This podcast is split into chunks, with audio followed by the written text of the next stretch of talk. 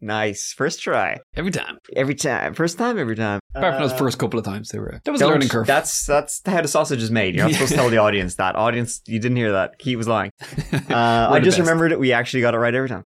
Um, so yeah, thanks uh, for joining me for another episode of the That Chapter podcast. Uh, it's always a lot of fun to do with somebody else rather than me just talking by myself because it's always more fun when you've you know to be joined by pal, no matter what it is. Absolutely. It's great to be here, man. Thanks for having me back. Yeah, you're welcome. okay.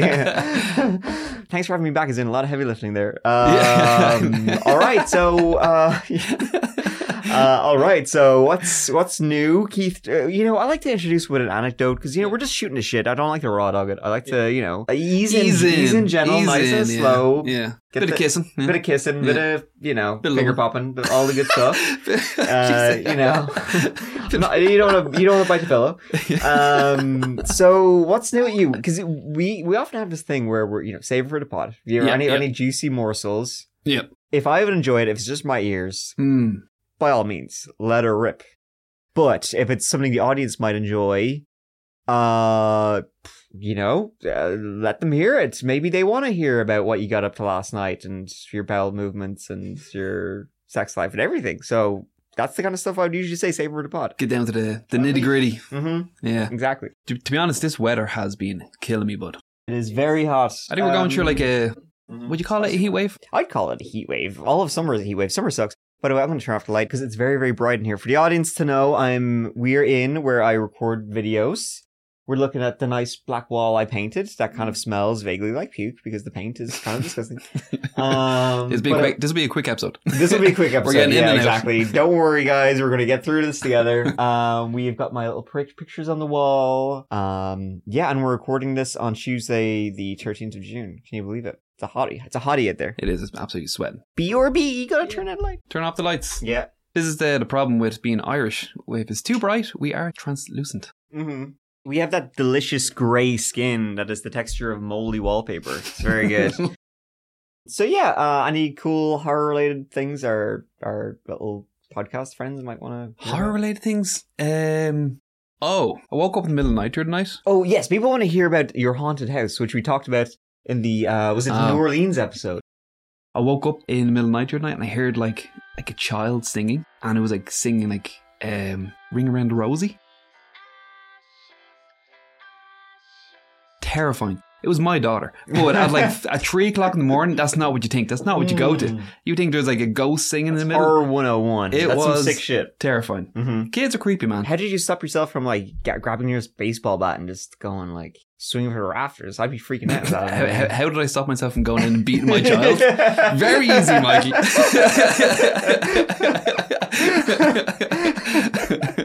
Clearly, your house is haunted. Perhaps your daughter too. This is how all the movies start. Yeah. Starts with the kids. They get possessed. We've seen this before. We're literally in one of those horror situations where you know what's happening, but you're they clearly don't Ah, know what's maybe happening. Maybe there'll be like a podcast in a couple of years using sound bites from this. And we're like, this is where it all began. Fan footage, Yeah. movie, Blair Witch, Mm. something. Well, the story we're telling today isn't found footage. This is the story of Alexander Pearce, the convict cannibal.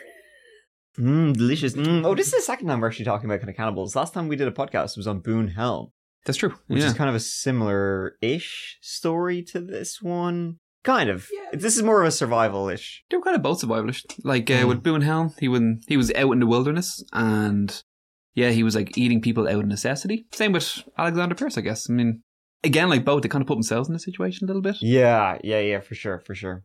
Yeah, no, uh, absolutely right, Keith. You've done it again. uh, so this is the.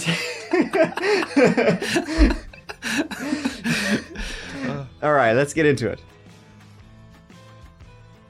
The tale of Alexander Pearce begins all the way back in County Monaghan, Ireland. I- Ireland, if you can believe it. Do you think we should up our Irish accents for this episode? Oh, I think so. Oh, this way. really fucking lean into it, you Oh, know? fucking hell. Yeah, so he's from Monaghan, which is not terribly far actually from where we are. Anything good to say about Monaghan? No? Okay, moving on.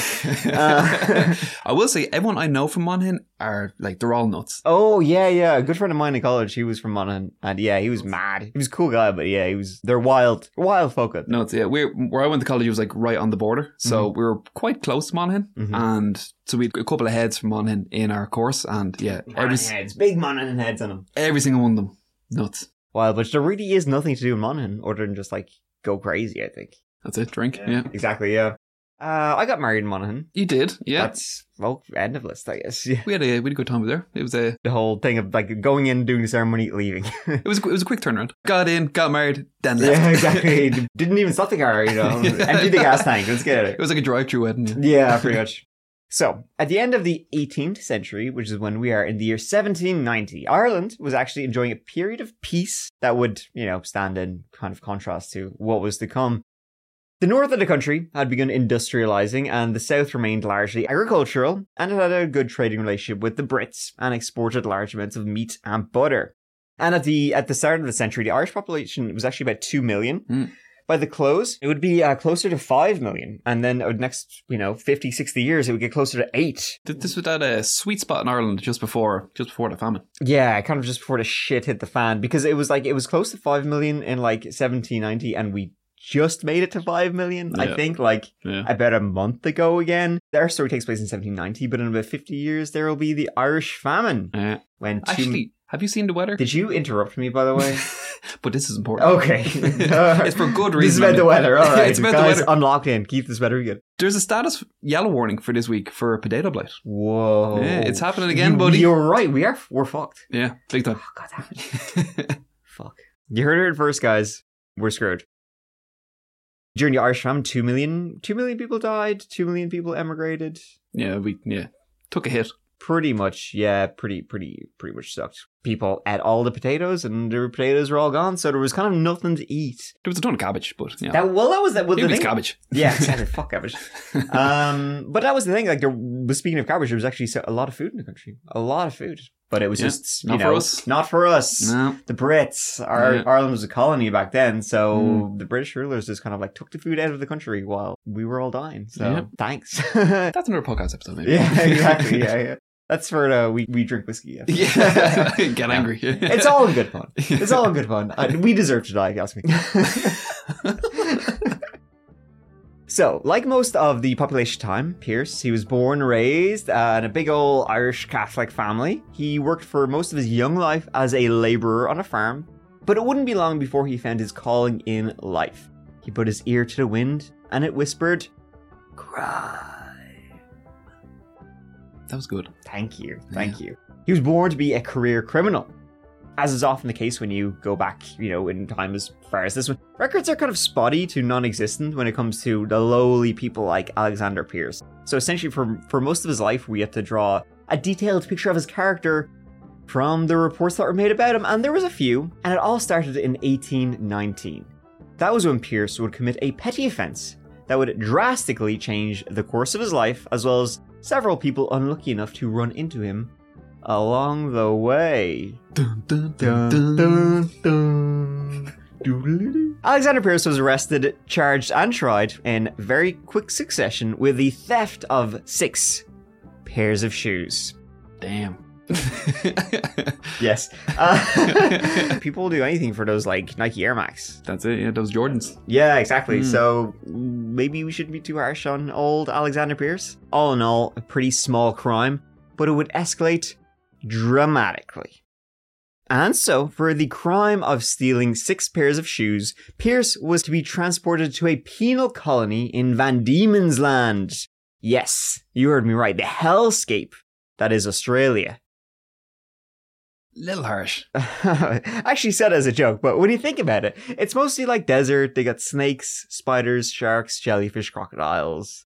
I don't think humans are meant to live in Australia when you really think about it. And it's, you know, it's incredibly hot. I'm surprised like the first settlers stayed as long as they did. Fair play to them though. Like they stuck they stuck to their They stuck it out. Yeah. I will say, fair play to you. It was a fate worse than that at this time being sent to Australia, which was pretty much one big open air prison. Being sent to Australia, though, it's it was about as harsh as possible without actually being sent to like a life sentence in prison or being just straight up the short drop sudden stop. It was pretty common to be transported for a petty crime, uh, more so than a serious one. If you committed, like, you know, rape or murder, you were pretty much just put to death. They didn't even bother wasting how long it took you. And how long did it take you to go to Australia back in the day in like the 1800s? Oh, about like uh, seven, eight months. Seven, eight months on this like tiny, shitty little wooden ship. Like, it's been horrific.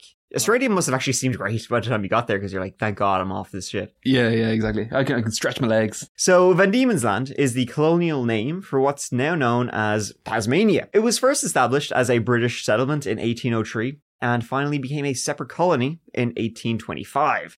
Now, the penal colonies in Van Diemen's Land were notorious for their reputation as the most brutal and inescapable of all British penal colonies. The British had actually been using the idea of transporting their convicts abroad for forced labor for a long time before they actually began sending them to Australia. Like prior to that, they would send them to America. They stopped doing that when the American Revolution happened. So they were sending all their prisoners to America, but then they needed to find a new America, which was Australia. Hmm. And they also needed a hell of a lot of labor to establish the colonies in Australia, and so hence prisoners began. And over an 80 year period from 1788 to 1868, more than 150,000 convicts were sentenced to serve their time laboring in Australia's penal colonies. I was going to say, it really was like for a lot of these crimes, because they were so petty, the journey itself was punishment enough. Hmm. Like it took about seven, eight months to get there, but they were usually kept in these tightly packed quarters below deck, uh, where conditions they were they were cramped, unsanitary, they were uncomfortable. Some prisoners some prisoners were often shackled or restrained to prevent escape or mutiny. And then living in these conditions where because they were extremely harsh, the, the prisoners they had really limited space and they were provided with uh, minimal bedding and rations as well. Uh, because of this, obviously, there was no sanitation, there was spread disease, malnutrition, illness, death. It's also worth noting that these vessels didn't carry just men either. Uh, women and children as young as 12 were documented among the passengers en route to Australia's penal colonies. So, not, not, a, not a good ship to be on. No, Jesus, man, the women and children, that was. Like that with Alexander Pearce, you steal a pair of shoes, and then like seven, eight months in that ship alone should be punishment, and then you get to, and then it begins. Exactly. And now, ah, Yeah. right, now you're sent Yeah. gets off his blank. now your punishment starts. What? Exactly, yeah. That was just the that was just the aperitif of OL. And that was it for for uh, yeah, 150,000 uh people, you know, uh, in this part of the world, in this part of Australia. And you know, a lot of the emancipated prisoners when they had done served their sentence would they would stick around. They would move to the free parts, the free colonies of Australia and then settle among the population there, which obviously is just a natural byproduct of the penal deportation system. See, a lot of people, you know, would have wanted to, all right, I served my sentence. I want to go back to Britain or Ireland or wherever it is they're from. But they couldn't afford it. Like they would go to work in British settlements as laborers. I mean, we're not exactly going to get a good job as a prisoner, but it would just take so long to save up money to try and buy passage back to Europe that they just wouldn't be able to. And then it would settle roots. And there you go. You're an Australian citizen now, essentially. I can't imagine you're like too eager to make that trip back either. Yeah, exactly. They're pretty just like, fuck that. I'm not doing that again. I'm taking my chances. It's nearly a whole year. Like, yeah, exactly. Yeah, and it seems like your chances were not great of even just surviving it, or and it just seems like torture anyway. And life in those early days of Australia was hard for even the free people. The land was completely different to you know what they were used to back in Europe. Farming far more difficult, way hotter. They didn't even have air conditioning, if you can believe that. Shock. I don't have air conditioning, but yeah, me neither. But you know, you also don't live in Australia, so. that's true too. Yeah. So life in a penal colony wasn't much fun, but I mean, it also wasn't the worst. Like there were levels to it. If convicts behaved, they were ultimately set free to join the population. If they misbehaved, well, even the most minor rule breaches could end up leading to a person being stuck in a never-ending cycle of torment, often with disproportionately severe sentences for even the most minor infractions. Punishments dished out on a regular basis ranged anywhere from being forced to wear leg irons while working to whippings or even solitary confinement. Much like today, once in the system it wasn't easy to get out, and since the colonies were always in need of more and more labour, the British government was only too happy to keep shipping prisoners out.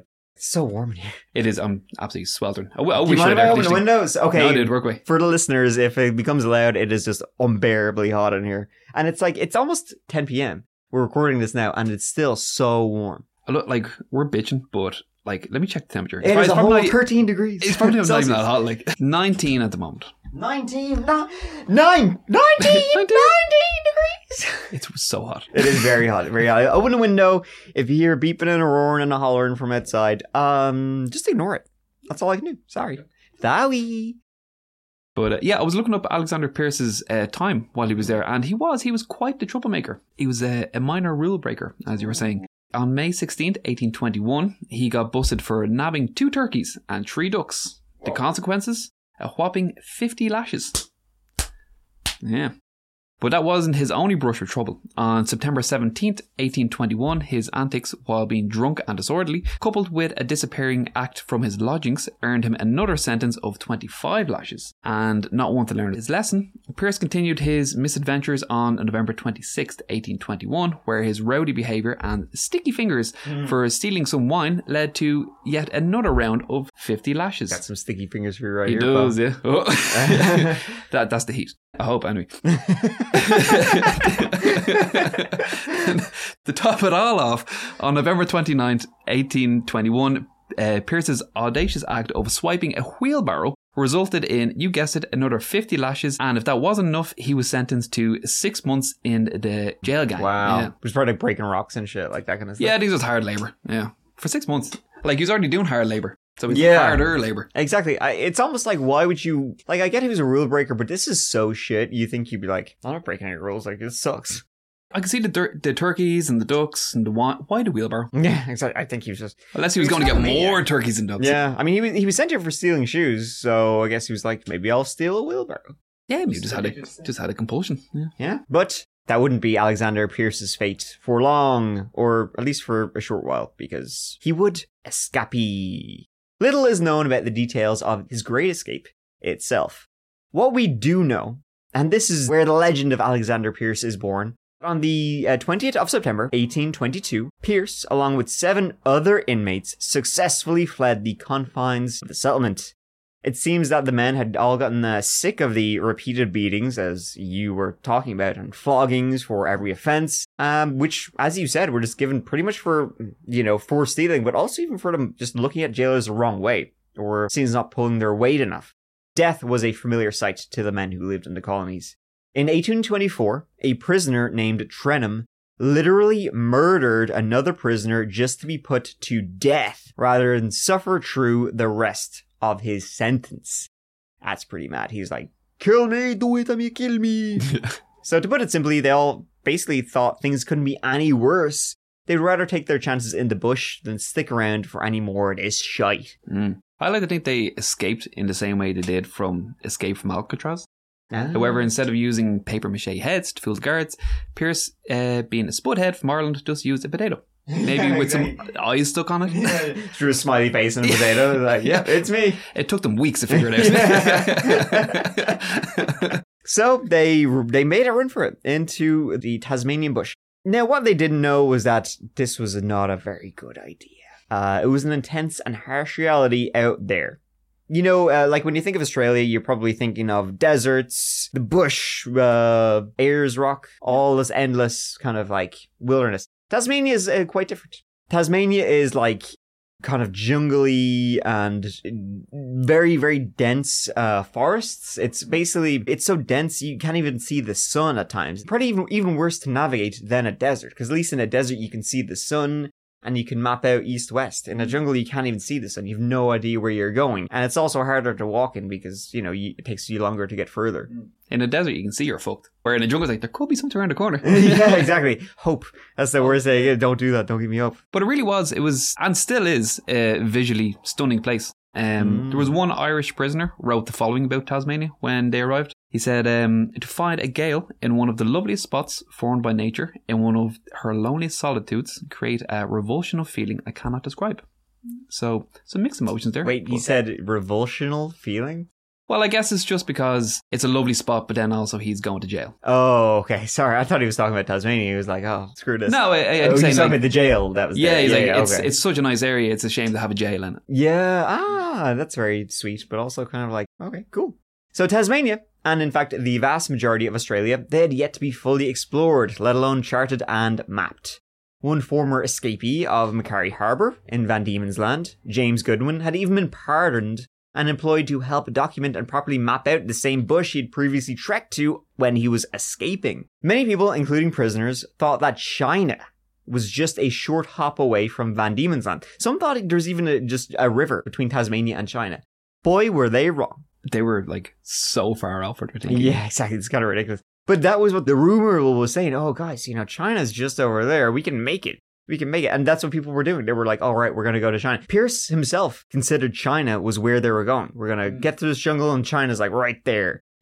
Like the closest mainland to Tasmania is Australia, and that's separated by a passage of water called the Bass Strait. So maybe they thought that was the river, and it was That's like, I don't know. That far, like that's pretty, it's pretty big though, like the distance separating Australia and Tasmania. Yeah, like there was only one person who actually ever managed to swim this. Oh, wow. Uh, it is actually within our, our lifetime. It was in '96. It was a, an endurance swimmer named Tammy Van Wisse. She uh, completed the world record of swimming from Kings Island, Tasmania, to Apollo Bay in Australia, but it took her 17 hours and 46 minutes to Wow. complete. So. Even if by like some act of God the prisoners managed to make it across the Bass Strait, they were still only in southern Australia, Yeah. which is still like seven thousand kilometers yeah, from China. yeah, you're gonna be walking for a while. Yeah, they were so far off of But you know what? God bless Pearce. That was his plan. He's going to steal himself a boat and sail off to Australia.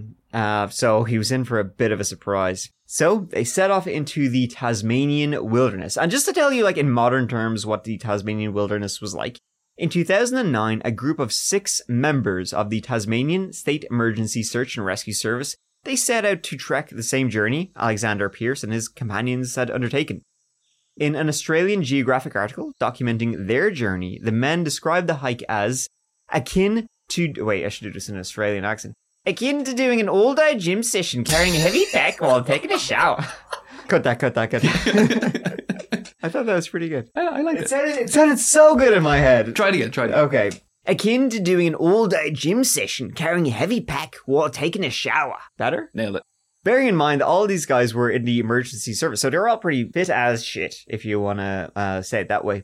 But yeah, they said it was really, really tough. So you can imagine, you know, what these eight escapees, Pearce and the seven others, had to go through when they had pretty much nothing at all. They probably were all malnourished, and etc., etc. And the time of year Pearce and the seven others had chosen was probably one of the worst times of the year. September in Tasmania often brought rain, hail, and snow, sometimes making the journey all the more arduous. In the end, Pearce was free for over a hundred days before being recaptured. When he was taken into custody, he had an absolutely horrific story to tell. He was asked to make his confession, and so a priest was sent to hear it. Pearce, along with his seven compatriots, John Mather, Alexander Dalton, Edward Brown, Matthew Travers, William Kennerley, Thomas Bodenham, and their de facto leader, Robert Greenhill, all managed to flee into the Tasmanian bush. But only Alexander Pearce came back. Hmm. It really was a very impressive feat that they did make it that far though. Yeah. Because when they left, they'd like absolutely zero supplies. And the, the governor had actually come up with a funny little rule forbidding the cooking of biscuits, Mm. or as they were known back then, hardtack. The reason behind this peculiar ban was the biscuits were considered escape food. So they had a long shelf life, making them perfect for stockpiling in Right. preparation for escape. So if you were planning to break free, don't forget to pack your forbidden biscuits. But Pearce and the seven other men, they had nothing but a shirt on their back when they left. Mm. And I know Pearce only made it out, but the fact that they, they made it quite a distance. I think, yeah, yeah, yeah. Having absolutely nothing. Yeah, I know exactly. It is. It's quite impressive. Mm. And so they set out. Uh, as I said, Robert Greenhill uh, was their was the leader of this little gang. He was the one taking charge. Um, he had some skills, navigation skills, being a former seaman. But it didn't take long for him to get all of them to get like completely lost in the dense jungles. It's because they're on land, not the sea. Yeah, I know. He was like, Damn it, "God Greenhill." damn, man. God damn, if I was underwater, I would have saved us all. Robert Greenhill, why he was the leader, um, pretty much, he had the axe. It was literally one of those like, Oh, yeah, I, no, no, he had the biggest rock, so I'm taking charge here, pretty much. So it's like, yep. Uh, and him and his best buddy Matthew Travers, they um. They were essentially the leaders, the two of them, but Robert Greenhill really. He became friends with his buddy Matthew Travers because they had been sent to Van Land together for stealing a boat when they'd previously attempted to escape from the Australian colony. And so, The eight men set out. Uh, unfortunately for the men, the escape had taken place in the middle of a work shift on the east side of the island. And so they hadn't, as you said, any time to save up any supplies. Perhaps they presumed they would find civilization before too long, or that they could fish, hunt, forage to survive. They hadn't realized quite how difficult bush life would be, especially when you were unprepared. It's not exactly, you know, Bear Grylls over here. Just drink your own piss, lads. Yeah, exactly. That's what Bear Grylls would do. Exactly. Always drink your own piss. First up, own piss. But they like as you were saying, like they really severely underestimated the the thickness and density of the bush, failing to grasp the true extent of the challenge. Um, the cause of their misjudgment was the presence of. Have you heard of the horizontal scrub? Hmm. Tell me more. So it's a slender, it's a slender and abundant tree species, notorious for obstructing travelers in Tasmanian rainforests. So its name derives from its tendency to grow vertical, and then the branches eventually collapse, forming nearly like layers um, of dense vegetation. Historical records recount instances of explorers and mineral prospectors uh, precariously treading on elevated platforms of horizontally positioned branches, unaware of the ground actually seven meters below them. Oh wow. That's Yeah. crazy. So you're you're walking on. You think this is like the forest floor, this bed of branches and stuff, but actually the forest floor is like meters and feet feet below you. There is even accounts of like mossy and decayed branches that would eventually send them plummeting into the depths of the forest, sometimes resulting in fatal outcomes. So you just be going up, I guess, what you think would be a hill, and then all of a sudden you'd snap through some decaying branches into like darkness. Yeah. and you'd just be in the middle of this like dense forest again, lost. Yeah, yeah, no way out, man. That's scary. And that's what they went out into. And I imagine like all those branches, they would almost form little barriers and walls and stuff like that. Like it was like a maze. Yeah, Yeah, and then you can't even see the sun for a lot of it because it's so thick. Man, it kind of sucks. Not gonna lie, I would poo-poo that idea. You're getting a big old thumbs down from Mike over here. Not even like the uh, the Aboriginal Tasmanians live in that area. That Really? the convicts are trying to walk through. Like they, they didn't live there. They'd use it for like quick passing to get through somewhere, but they wouldn't live there. They, survived knew- along and they were like, yeah, no, we're not dealing with this shit. Yeah, yeah. Well, that's what Alexander Pearce and the seven others went into. And, uh, in all fairness, they they didn't do too bad. They went 15 days before hunger got to the point where they were desperate enough to, well, do anything to eat. According to Pearce, they were all close to delirium and decided that in order for the majority of the group to survive, one of them must die. Whether it happened as Pearce told it, we will never know. All of the story is taken from Pearce, and he told this story three different times, and the details varied every time, but the bulk of the story was the same every time. But according to him, the group decided to draw straws, and whoever drew the short straw would be killed, and the others would be eaten well that evening. The eight men drew their lots, and it was Thomas Bodenham who came up short. I wonder what that must feel like. Best out of three lads. Yeah, exactly. Yeah. uh, this one uh, is not working. Uh, let's do another. Man, it must suck though if you get the short straw. I'd be like, Just knowing. Yeah. yeah, knowing. All right, shit. So the killing duties went to the man with the axe, the leader, Robert Greenhill. And He was just dying to use it. oh man, he hit this axe. He was like itching, itching to use it, and he had no problem murdering, killing. I don't know what you'd say. Would you say that is murder or killing? Yeah, it's murder. I'd say it's murder. Maybe Thomas Bodenham was like, all right, go for it, lads. Yeah, it's still murder though. Yeah, I guess so. And so they murdered Keith's words, not mine. Keith's words. Thomas Bodenham.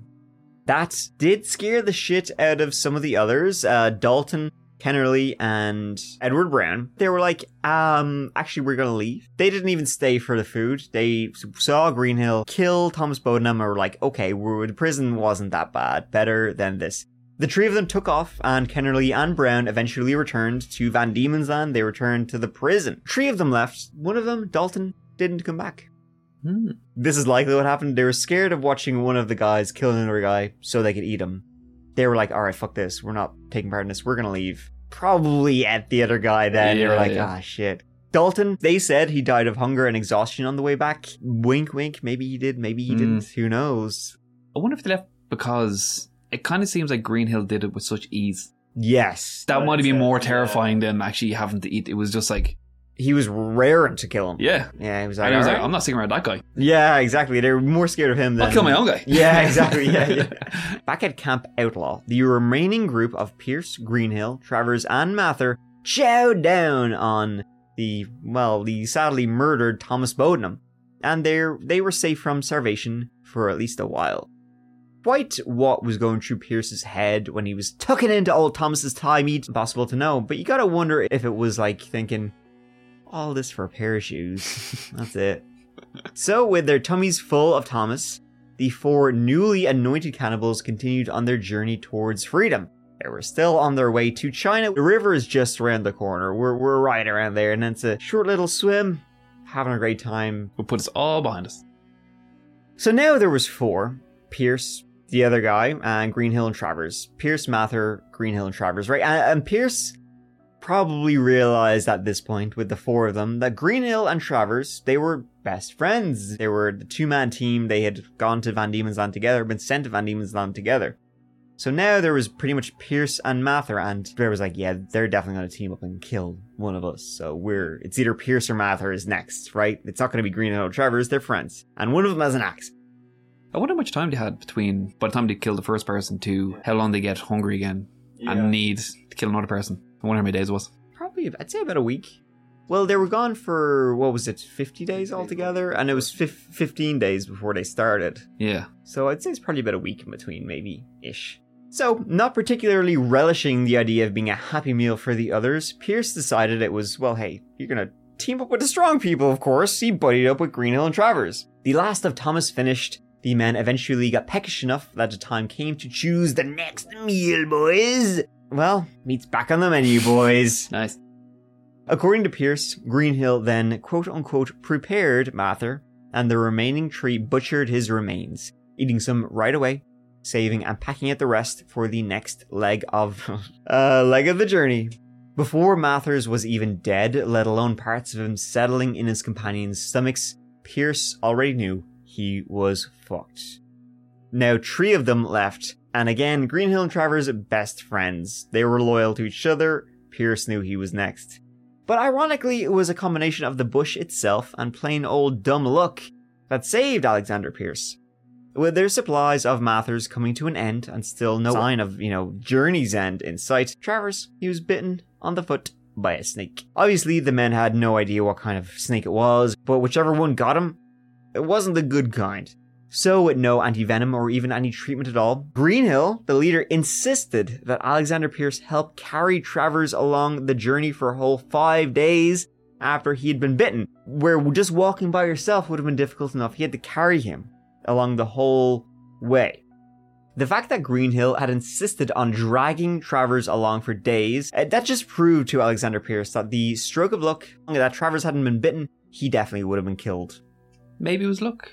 Maybe Pearce summoned the spirit of St. Patrick to attack Travers with one of his I snakes. like that. I like that a Yeah. lot. I definitely think that's what happened. I guess we'll never know, but you know, Yeah. but that's definitely what happened. Uh, That's definitely what happened. and if you disagree with it, you're just plain wrong. I don't know what to tell you. All Irish people can summon snakes. That's why St. Patrick had to banish them. It was it was too much power. Yeah, exactly. We were too powerful. You know, that's what they, that's what they'd say. but in the end, Robert Greenhill, he had to admit defeat. Travers wasn't going to recover. In fact, he was just slowing them down with his rotting off foot from a snake. The decision was made, and he killed his friend. And once again, Greenhill and Pearce chowed down on his meat, tenderized with lovely snake venom, no doubt. Now there was two. They packed on, continued going. After weeks of trudging through the brush, it came down to Greenhill and Pearce. And, well, we're not going to talk much about Greenhill anymore, so you can probably guess what's going to happen. Both men became incredibly paranoid of each other. They wouldn't even turn their backs on one another. And in the end, it essentially came down to a mega staring contest, and Greenhill blinked first. Overcome with exhaustion, Greenhill fell asleep, and Pearce knew he had his only chance to survive. He grabbed the axe and brutally and efficiently slayed Greenhill while he was sleeping. Pearce, now, he had, it was, I mean, it was just him chowing down on a whole human, and that would last him a little bit, but, I mean, his situation was getting worse and worse. He knew that essentially he has to find a settlement soon now. He had no more humans to kill, so it wouldn't really matter. He was all alone. He was all alone in the jungle. But the old luck of the Irish was on Pearce's side once again. He came upon an Aboriginal campsite and he raided it for food and supplies. Very soon after, Pearce must have thought he won the lottery when he came across a whole bunch of sheep. He took a lamb for himself, and it was the first time he sat down with a meal he hadn't previously had a conversation with. However, then the flock, the shepherd approached. And thinking, all right, I'm kind of screwed now. Like the shepherd's gonna send me back. Actually, turned out he knew the shepherd. Randomly, he was like, he was a mate of his. He was like, oh hell yeah, Oh, Jace, Pearce. yeah, yeah, really, really weird. He knew the guy. He was like, just randomly happened to know him. That's like that's amazing. Yeah, pretty crazy. Like, The only thing he needs to do now is stumble across an Irish pub in the bush. yeah, exactly. You have a nice point. Yeah. This old pal, old pal appears he confirmed that he'd reached the settled districts. And even better, he'd give Pearce some work. Of course, you know, uh, being a criminal, that would have been, you know, illegal, but hey, it's hard to get good work these days. So, after spending a little under 50 days in the wilderness of the Tasmanian bush and eating three other people, We've got magic too, you know. We can make them disappear. That's me lucky charms. They're magically delicious. During this time, Pearce he really was living his best life. The three men they shared land with the Big River tribe. Pearce, he while he was there, he may well have witnessed rituals held around uh, a special tree in this part of the world. The tree was called the cider gum, and it is a species of large tree native to the island of Tasmania. And Aboriginal people they tapped the trees to allow sap resembling like maple syrup to collect in hollows in the bark or- or at the base of the tree, and then the ever-present yeast that would ferment the liquid to make it alcoholic Wow. into like a cider-like beverage. that sounds cool. I want to try that. Right, so like alcohol was literally coming out of trees. He did have a look at the Irish. But then, in the May edition of the Hobart Town Gazette, a £10 reward was offered for bringing Alexander Pearce in. He was a wanted man. £10 back then? Serious chunk of cha-ching. hmm Pearce was arrested. He was taken back in along with two other convicts, William Davis and Ralph Churton, both of whom were hanged for uh, for bush ranging and fleeing a military escort. Pearce, he was locked up in a jail prior to being transferred to a colony, and it was there that Alexander Pearce had the urge to clear his conscience, and he sent for a priest to hear his confession and tell his story about what he had been up to in the Tasmanian bush. Alexander told uh, told a story, uh, grisly details of human butchery and cannibalism, and up to all sorts. And what was their reaction to the story? That's a good one. Yeah, fuck off. Literally, I was he did not believe a word. This guy thought that Alexander Pearce was bullshitting this whole story and that his friends were still out there and were were living as bushrangers somewhere in the wilderness. Try and convince someone, no, I ate them. I call him bullshit on this one, pal. And so he he wasn't hanged. Only the the indigenous people that they kicked off the land, the the people who they colonized, the savages, would become cannibals. So that's probably one of the reasons why they didn't believe Alexander Pearce when he told them the story. They were like, no. You're not a cannibal. You have to be uh, some, uh, you know, uh, indigenous savage native to be cannibal. So they just simply didn't believe him. He didn't get off scot free, though. Um, as a result of his escape, Pearce was transferred to one of the most inhospitable places, seriously, probably the worst place at that time, on Earth, called Macquarie Harbour Penal Station on Sarah Island. Now, Macquarie Harbour lies within Van Diemen Land itself, and it was reserved for repeat and the very worst offenders. Think of like Van Diemen's Land as the as a huge prison. Sarah Island was like the secure wing for high risk offenders. Macquarie Harbour was regarded as the worst of all the places to be sent. Food couldn't be produced on the land, so malnutrition and scurvy were, were very, very common. Corporal punishment, routine. And so it's not surprising that Pearce, after being sent there, he was desperate to escape once again. And Sarah Island's remoteness, uh, it's about as extreme as it gets, especially in those days. It was thought to be inescapable purity because there was nowhere to escape to. Even inside these settlements and outposts, supplies were seriously limited. So once, you know, you could even, if you even managed to escape the guards, you would pretty much die anyway. I, I think they kind of did it on purpose with like you were saying like it was a barren land, but I think when they set up this whole thing, they, they made the land barren Mm. purposely for this. They just made it completely inhospitable. Yeah, they're like this land sucks. How can you make it even worse for prisoners? Right. Yeah. yeah. So you would think that, um, you know, Pearce freely admitting to killing and cannibalizing people, and he had already successfully escaped, um, that, you know, he might be put under, you know, an extra eye. Not at all, because less than a year later, on the 13th of November, 1823, Pearce managed to flee the camp once again, and this time he had a companion, a young convict named Thomas Cox. Cox was from uh, Worcestershire, and was only 21 years old at the time of his escape and he had been transported to Van Diemen's Land in 1819, the same year as Pearce had been sent there. Cox was sent to Sarah Island for repeatedly breaking the rules and aiding several escapees. Far from the 100 plus days Pearce had managed earlier 50 days in the bush and over 50 plus living on the land, being a farmer, whatever. This time he only managed less than 10 days. And his companion didn't even make it that long because Pearce, once again, came back alone. He was caught and taken into custody by a bush patrol on the 22nd of November, 1823. According to Pearce, he and Cox had made it all the way to the Kings River when he suggested to Cox that they swim across the river. Cox couldn't swim. Apparently, this was news to Pearce, and he flew into a rage and then just murdered Cox, which was, I guess, a favorite hobby of his because then he chopped him up, started chowing down, and put bits of Cox in his pockets. His pockets were full of Cox, if you know what I'm saying. Uh, he really was set- settling nicely into the whole Yeah. cannibal lifestyle, though. He- like he? he didn't need to kill him. He No. wasn't that hungry. He just kind of did it because he he wanted to. Why, why not? Also, Yeah, what was he- Cox's plan? I'll figure it out when I get there, maybe. you know? Yeah, yeah. I, I mean, it's an island. Like you'll probably have to swim to get off. At here. some point, you're gonna have to swim. Like, Yeah, maybe you find a boat. I don't know. But it's clear at this point that Alexander Pearce, he had the hunger. that's true. Yeah, Yeah, Mm. yeah, the Wendigo inside of me. The taste of man flesh. Yes, the man. That's me lucky charms. delicious. Man flesh. When he was taken in, Pearce once again readily confessed to murdering and eating Thomas Cox, and he also reiterated his confession of the killings during his earlier escape. But this time, there would be no escaping justice. This time, they had clear and obvious evidence that Pearce was telling the truth the whole time. Not only did they have the remnants of human flesh in his pockets, but Pearce had actually led his jailers to the mutilated remains of Cox's body. Ultimately, Alexander Pearce would be tried and found guilty of murder at the Supreme Court of Van Diemen's Land in Hobart.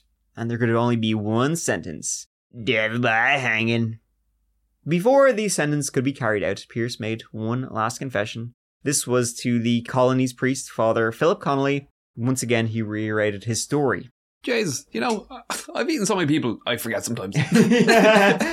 At 9 o'clock in the morning, on the 19th of July, 1824, Alexander Pearce was given his last rites by Father Connolly before he was executed by hanging at Hobart Town Jail.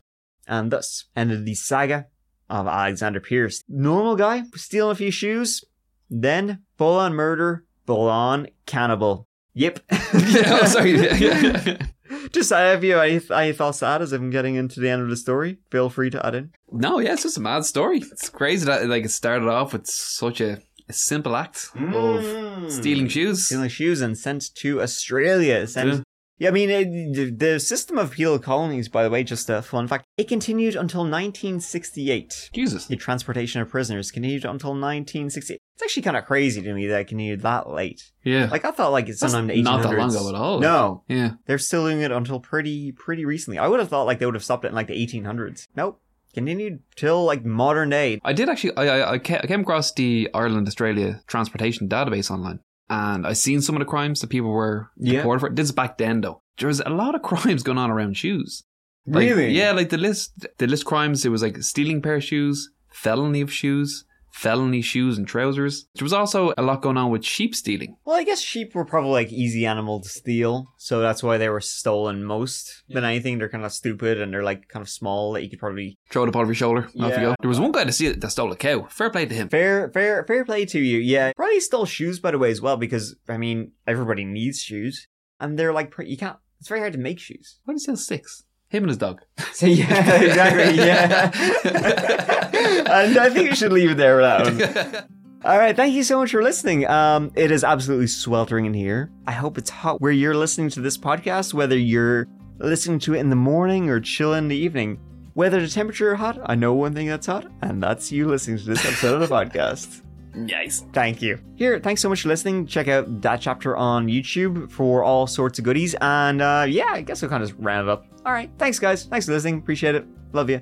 Bye. All right. Thanks. bye bye.